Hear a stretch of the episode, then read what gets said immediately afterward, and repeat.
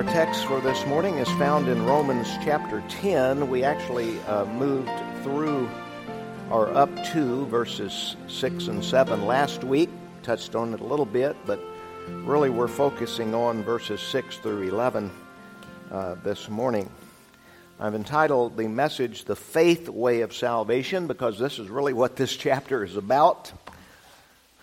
Much to the surprise of the Jews, salvation is by faith. You see, that's what Romans 9 through 11 is uh, dealing with. It's dealing with this, the, er- the great error of the Jews in supposing that they could earn their way to heaven uh, by the works of the law.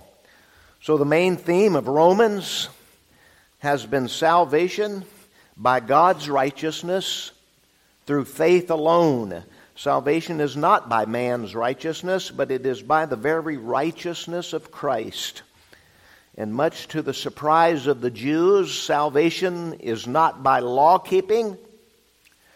Salvation is by pure and simple faith in the Lord Jesus Christ and not by the works of the law. You can see then that when Christ came and fulfilled the law,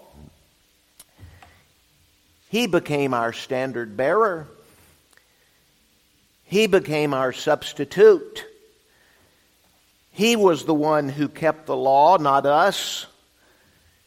And he was the goal to which the law pointed. Uh, actually, when Christ came and perfectly kept the Mosaic law, and when he died to pay the penalty of the law, which the law imposed on sinners, the law was fulfilled, Paul says. And now, whosoever believes in the substitutionary work of Jesus Christ is not under the law, but under grace. That's found in Romans 6:14. It's stated just that way. That old Mosaic law was done away when Christ fulfilled the law. Since the great purpose of the law was to point to Christ, you see, so when the substance came, that is, when Christ actually came, the types were done away. Now, the law was that thing that made the distinction between Jew and Gentile. Uh, the Jews were under the Mosaic law, but the Gentiles were not. But now that the law has been done away, you see, the distinction between the Gentile and the Jew has been done away, and there's no difference, Paul says, between Jew and Gentile. Uh, the Bible puts it this way in Ephesians chapter 2. We just read a portion in Ephesians chapter 2. Ephesians 2 13 through 18. Let me read it to you. It says, But now in Christ Jesus, you who sometimes were far off, who's that? That's the Gentiles. You who were sometimes far off are made near by the blood of Christ, for he is our peace. Actually, he's talking about, I think, the peace between Gentile and Jew, you see. He's our peace who hath made both one and hath broken down the middle wall of partition between us, having abolished in his flesh the enmity even the law of commandments contained in ordinances, for to make in himself of two, that is, Jew and Gentile, one new man, so making peace, and that he might reconcile both, Jew and Gentile, unto God in one body by the cross, having slain the enmity thereby, and came and preached peace to you who were afar off. Who's that? And to them that were nigh, that's the Jews. For through him we both have access by one Spirit unto the Father. You see, for 1500 years there was a distinction between Jew and Gentile, but at the end of the law period, that distinction was done away. The law was what made the Jews distinct from the other nations. But when Christ came and fulfilled the law, the distinction was finally done away. And this point is stated profoundly by Paul in Romans chapter 3, verses 21 and 22, where he says, But now the righteousness of God without the law is manifested, being witnessed by the law and the prophets, even the righteousness of God which is by faith of Jesus Christ unto all and upon all them that believe, for there is no difference. That is, there is no difference between Jew and Gentile. Romans 10 12 says the same thing, for there is no difference between the Jew and the Greek. For the same Lord is over all, is rich unto all that call upon him. Now, in chapter 10, Paul is still on the topic of the Jews, and he is drawing the sharp distinction between the law way of salvation and the faith way of salvation. I want to just outline uh, for you the points that Paul makes about the faith way of salvation. That's what we've come to this morning. First of all, the faith way makes salvation attainable, you see, whereas the law way makes salvation unattainable. Now, if you're depending on salvation by law keeping, and that is whatever law you've set up for yourself. You see, maybe you think you get to heaven by being better than your neighbor. I don't know.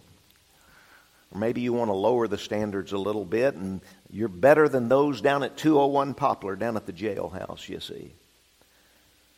But if you're depending on salvation by your works or by your law keeping, the Bible says that you must do, do, do. You got to keep on doing, you see. Uh, look at Romans 10:5. This is the law way. For Moses describes the righteousness which is of the law, that the man which doeth those things shall live by them. Not only must you do, do, do, but also you must do it perfectly. You know that, right? You can never make one mistake under the law. You must be absolutely perfect to attain righteousness by the law. James 2:10 says, "For whosoever shall keep the whole law and yet offend in one point, he's guilty of all." Let me ask you this, do you want to be under the law? Good luck. Here's the great error of the Jews. They thought that they could be accepted by God by the observance of the law. They became very religious in their rituals and they thought this would save them. But at the end of the day, the law only demonstrated that men are sinners.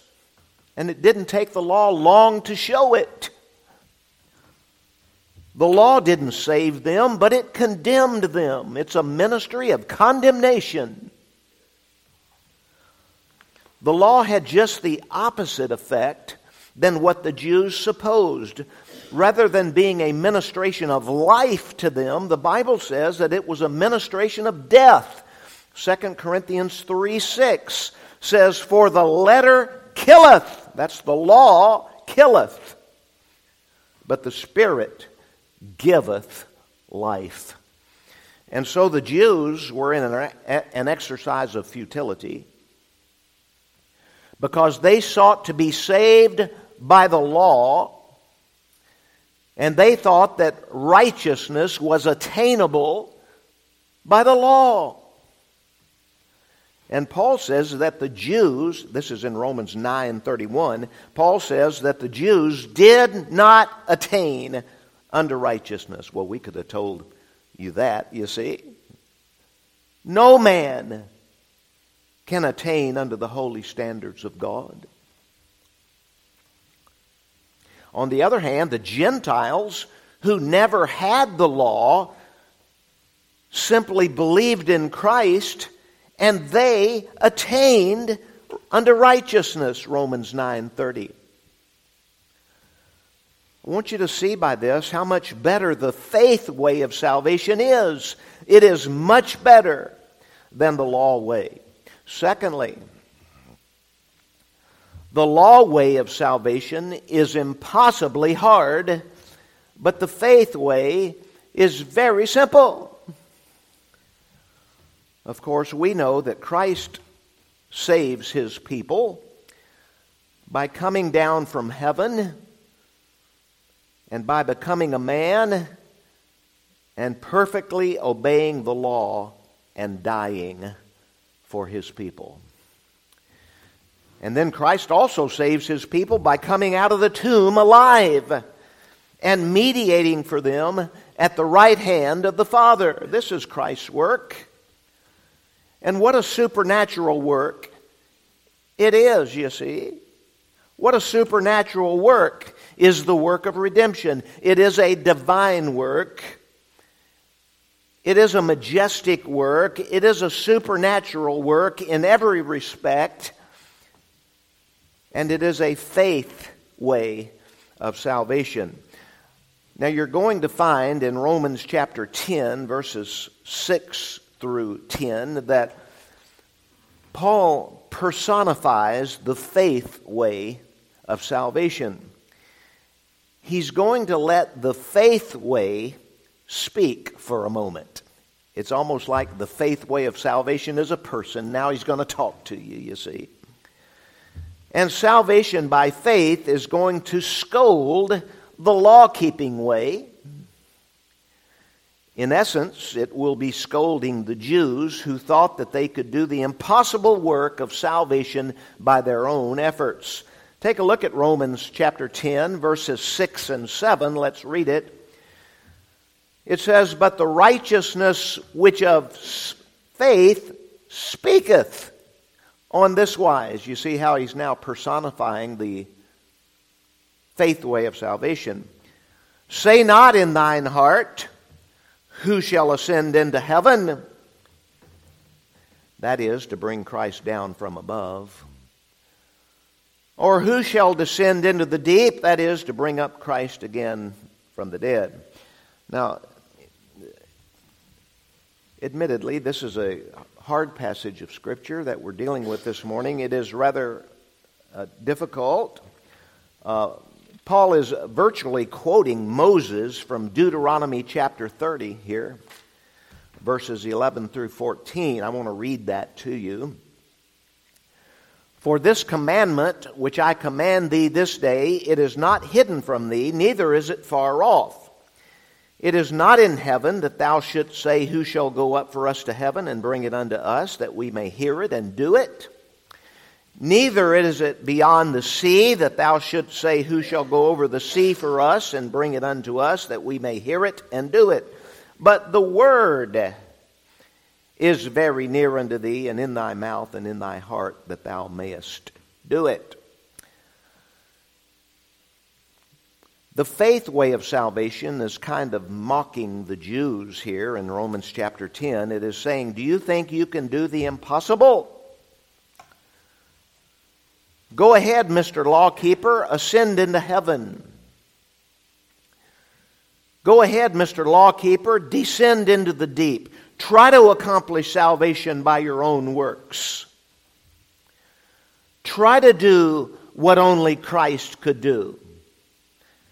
And the faith way just mocks those who think they can save themselves by works or by law keeping or by any other way but faith. That's really what Moses was doing as well, back in Deuteronomy chapter 30. And the faith way tells the Jews, don't do it. Essentially, it says, stop deceiving yourselves. Salvation requires much more than you could ever accomplish by your own efforts. Paul is also implying that salvation is far away for those who try to achieve it themselves. He uses the figure of ascending into heaven and descending into the deep. That's how far away salvation is for those who were counting on law keeping. And of course, they didn't even have space travel back then, you see. But ascending into heaven is more than ascending into outer space, even. Heaven is that realm that lies even outside of our universe. And descending into the deep is more than simply deep diving to the bottom of the ocean. The deep here is the place of the dead. It is a place where the living cannot go. So that's what the faith way says not to do. Don't try to do the impossible. But in verses 8 through 10 of our text, the faith way of salvation will tell us what we must do to be saved.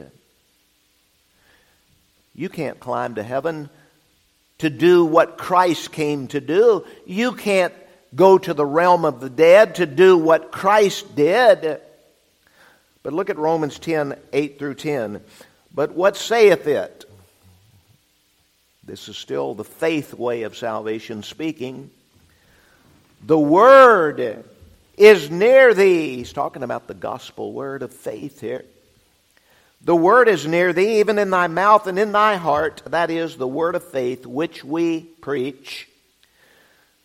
That if thou shalt confess with thy mouth the Lord Jesus, and shalt believe in thine heart that God hath raised him from the dead, thou shalt be what?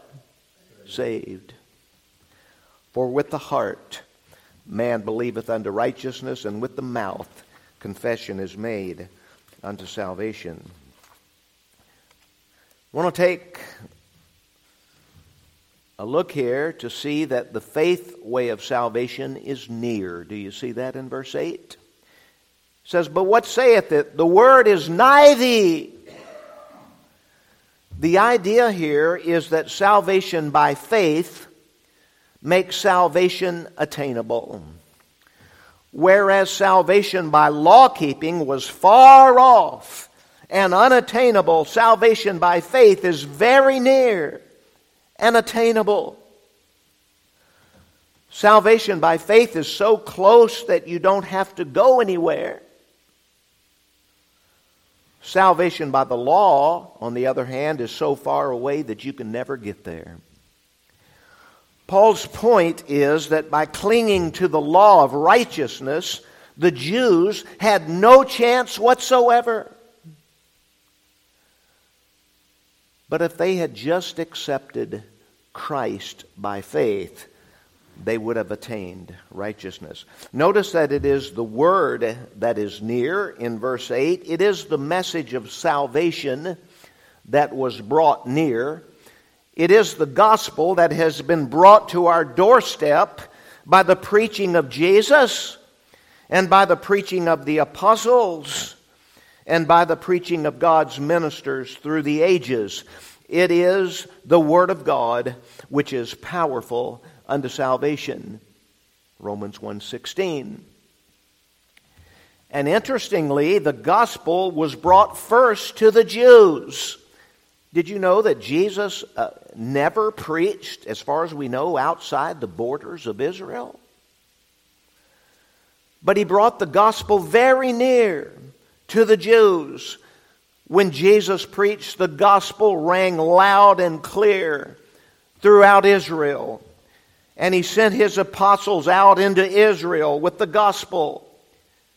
And the gospel fog, if you will, rolled into Israel so that it was very near. It permeated every street and every corner. And so Paul told the Jews, The word is near thee. That is the word of faith. Now, Paul says that the word is near thee, even in thy mouth and in thy heart this is a little bit difficult here. This apparently was a Hebrewism, it was an idiom, if you will. It was an expression, if you said that it was in your mouth, it was an expression that they used when something was very near. Uh, sometimes we use similar expressions. When I was in law school, it seemed like graduation day would never come. law school is three years long, and that's after you've completed your college education. Uh, that first year, it seemed very far off. But then in the second year, it started to seem a little closer. But then as the final year wore on, we would say, graduation is so close we can almost taste it. You see? It's in our mouths. We can taste it. And when Jesus and the apostles preached the word of faith, it was right there. Salvation was so close, they could almost taste it. And the word of God penetrated to the heart. And they were convicted, and salvation was so close, you could taste it in your mouth and you could feel it in your heart. But Paul could also be expressing that the faith way of salvation is an internal matter. I hope that you understand that true religion is a heart religion. Now, the Jewish religion had become an external matter. Their religion was outward, it was all in the doing. You could be as cold as ice on the inside, and many of the Jews were, and the Pharisees certainly were. You could be as cold as ice on the inside as long as you performed the rituals. But the way of faith says no. True religion is found on the inside. True salvation is a heart matter. So let's take a look at verse 9, and we see first, I want to go to the second part first, if you will indulge me. True salvation results from faith in the heart. Do you see that in verse 9? Now, I'm going to get to the confession with the mouth in a moment, but certainly it is believing in the heart that is the effective cause of our justification. This is the message of the Bible Everywhere it says that believing in the heart is the way to salvation. In Romans 4 3, Abraham believed God, and it was counted unto him for salvation. Do you see how simple that is? The Bible everywhere confirms that our salvation is by the instrument of faith alone. It is not by doing, but it is by believing. Our salvation is found first in the heart, and it is not by works. Ephesians 2, verses 8 and 9, which we saw in Sunday school and also read earlier in our worship service, reads again like this For by grace are ye saved through faith. And that not of yourselves, it is the gift of God, not of works lest any man should boast. Now, in this great Ephesians passage, faith is what saves, and it is not works. That is, it is not by any outward act or by any outward performance. Uh, this was the great issue, by the way, of the Reformation. Was salvation by faith alone, or was it by church rituals? Was it by faithfully attending Mass every Sunday, or was it by faith alone? Was it by coming once a month and confessing sins to a priest, or was it by faith alone? And the Bible is very clear that if you believe on the Lord Jesus Christ, thou shalt be saved. Works is what was required under the law. But under grace, it is faith alone. If it is anything but faith, the Bible says, then it is not grace. If you have to do anything, then you would have something to boast about, you see. You would be going around heaven boasting about how you did it. But God's way is by faith alone so that men will have nothing to boast about except God's unmitigated grace. So, the essential element of verse 9 is believing. That is the one thing that results in justification and acceptance before God. if you subsequently have good works, it is the result of your salvation and not the cause of it. In fact, if you have any good works at all, it is what God has done for you. Roman uh, Ephesians 2:10. Ephesians 2:10 says, "For we are his workmanship, created in Christ Jesus unto good works." You see, he has to do it in you.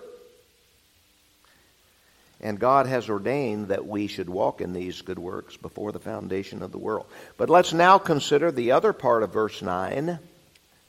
This is the difficult part here. this is the hard part. True salvation involves a confession of the Lord Jesus. Do you see that in verse 9? It says that if thou shalt confess with thy mouth the Lord Jesus, and shalt believe in thine heart that God hath raised him from the dead, thou shalt be saved. Now, as you read this, you might suppose that Paul is talking about confession of Christ to other men. In other words, you might hear the gospel in church one morning, and when you hear it, you believe in your heart. But you're not really saved yet, you see, since you must confess it before men. Perhaps before you are saved, you must walk down the aisle and tell the preacher that you believe in Christ. That's what some believe. Or perhaps you must stand up and confess Christ to the congregation before God will save you.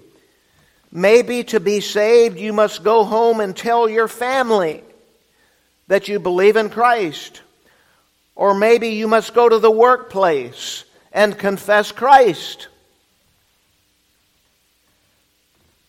But it seems to me that confessing Christ before men is not generally given as a requirement of salvation. I want you to recall in the book of Acts when the jailer asked Paul, What must I do to be saved? Do you remember what Paul told him? Paul didn't say, Go confess Christ to your superiors. Rather, Paul said, Believe in the Lord Jesus Christ, and thou shalt be saved. And listen to Paul again in Ephesians, in Ephesians 2 8, for by grace you are saved through faith. It says nothing in the world about confessing to other men. In this verse, Paul doesn't say anything about confessing to men, but again, he gives faith alone as the saving instrument. There was a thief one day hanging on a cross beside Jesus, and at some point, the thief believed in Christ. And he said, Remember me when you come into thy kingdom. It is interesting that Jesus didn't look over at him and say, You must announce to the bystanders that you now believe. Rather, before the thief made any public confession, Jesus said, Today thou shalt be with me in paradise. I want to tell you this morning that many of Christ's disciples, and that includes you and me, have failed to confess him among men at times. The glaring example is Peter, who denied Christ three times in one night. Oh, Peter confessed, all right. Peter confessed that he didn't even know Jesus. And yet Christ did not revoke his salvation. Our general understanding of the Scriptures is that a man is saved when he believes. If Paul is talking about confession to other men here, he must be referring to a public confession, not as effecting our salvation, or being a condition of our salvation, but as being the natural result of it. Sometimes the Bible, sometimes in the Bible, the effective instrument of our salvation is so closely linked with the natural result of our salvation, that they can be spoken of in the same breath. I want you to listen to what Jesus once said in Mark 16 16. He that believeth and is baptized shall be saved. You see how being baptized, though it is not the effective instrument of our salvation, it is such a natural result of it that it is spoken of in the same breath. So, if Paul is speaking of confessing before men, it is only because what is in the heart naturally comes out of the mouth. Now, I want to assure you that it's a very good thing to confess Christ before men, but we must realize that it is the result of our salvation, not the cause of it. I want to suggest to you, though, that the confession of the Lord, of the Lord Jesus, to which Paul speaks in verse 9, may not be a confession to men at all. It could be here that Paul is speaking of a confession to God. You'll notice in the immediate context that it is God that is called on. There is no other mention of calling on men here. So the question is to whom is are we to confess? The Lord Jesus. Look at Romans 10:12 for there is no difference between the Jew and the Greek for the same Lord over all is rich unto all that call upon who? Him. And in verse 13, for whosoever shall call upon the name of the Lord shall be saved. And look at verse 14. How then shall they call on who? On him in whom they have not believed. You see how, in this context, the believer is not necessarily calling on men, but rather he's calling on God. And so Paul may very well be speaking of the sinner confessing his faith in Christ to the Father. All sinners must confess their faith in Christ to the Father. Did you know that the Father only accepts those who believe in His Son? Now, we've been talking about the faith way of salvation, and we have seen that the faith way of salvation is attainable as opposed to the law way, which is unattainable. The faith way of salvation is very simple in that you don't have to climb to heaven to bring Christ down, nor descend to the deep to raise him up from the dead. He's already done that for you. Rather, salvation is in the Word of God, which is very near to you. And we have seen that the faith way of salvation is strictly an internal thing. It is a matter of the heart and not a matter of outward performance. And now, lastly, we see that the faith way of salvation removes the exclusivity of the Jews and extends salvation to all. This is found in verses 11 through 13. For the scripture saith, Whosoever believeth on him shall not be ashamed, for there is no difference between the Jew and the Greek. For the same Lord over all is rich unto all that call upon him, for whosoever shall call upon the name of the Lord shall be saved. I think in Romans chapter 9 through uh, verse, uh, verse chapter 10 verses 9 through 11 Paul is addressing the great change that has come about since the Mosaic law has expired with Christ and the dispensation of grace has come in he is discussing how all of this affects the Jews. You've heard the expression, there's a new sheriff in town. Well, when Christ came along, there's a new covenant in town, you see. And the old covenant has been terminated. There is a new administration of things. The law had its day, it had its purposes, but it wasn't to save. It showed the Jews their sins. It showed the Jews their state of condemnation. It always pointed ultimately to the coming Savior. But now Christ has come and that old dispensation is over. And it's now called the Old Covenant. Your Bible say the Old Testament. It's old because there's something new.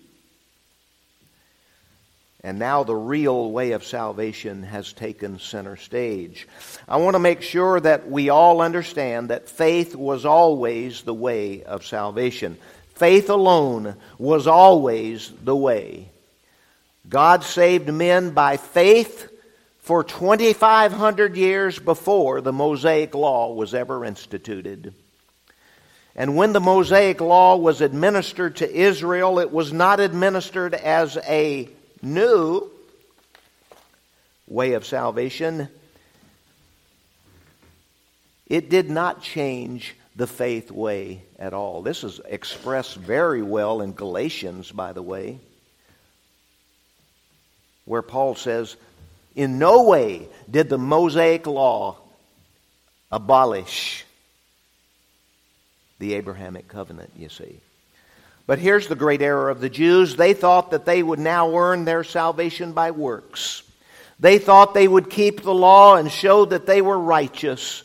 And they turned their backs on grace. Oh my.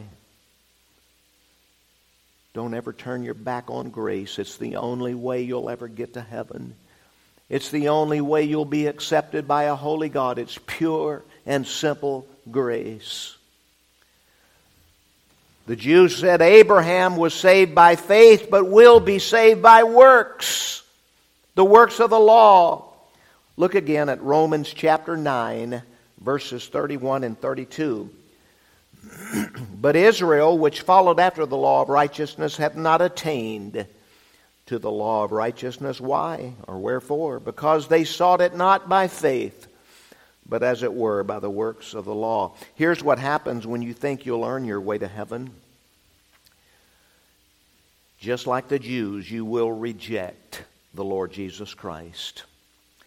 You will turn your back on the grace way. Your religion will become an outward religion. You will become self righteous. You will think that you're better than others. And in the end, you will not attain unto righteousness. But here's the way to be saved confess the Lord Jesus and believe in your heart that God hath raised him from the dead, and thou shalt be saved. Would you bow with me? Our Heavenly Father, we give you thanks. We give you thanks for the grace way. Oh, how we thank you for the Lord Jesus. We thank you that it's not by our merit at all because we don't have any. We thank you that it's not by our righteousness at all because we don't have any. We thank you that it's all by the righteousness of Christ because he has it all. We thank you that he is our substitute. We look to him by sheer and mere faith. Faith only. Lord, help us to believe in the Lord Jesus Christ. Help us to give him all the credit and all the glory. And help us to be accepted by you, the Father, on the basis of his work and not our own. We pray this sincerely in Christ's name.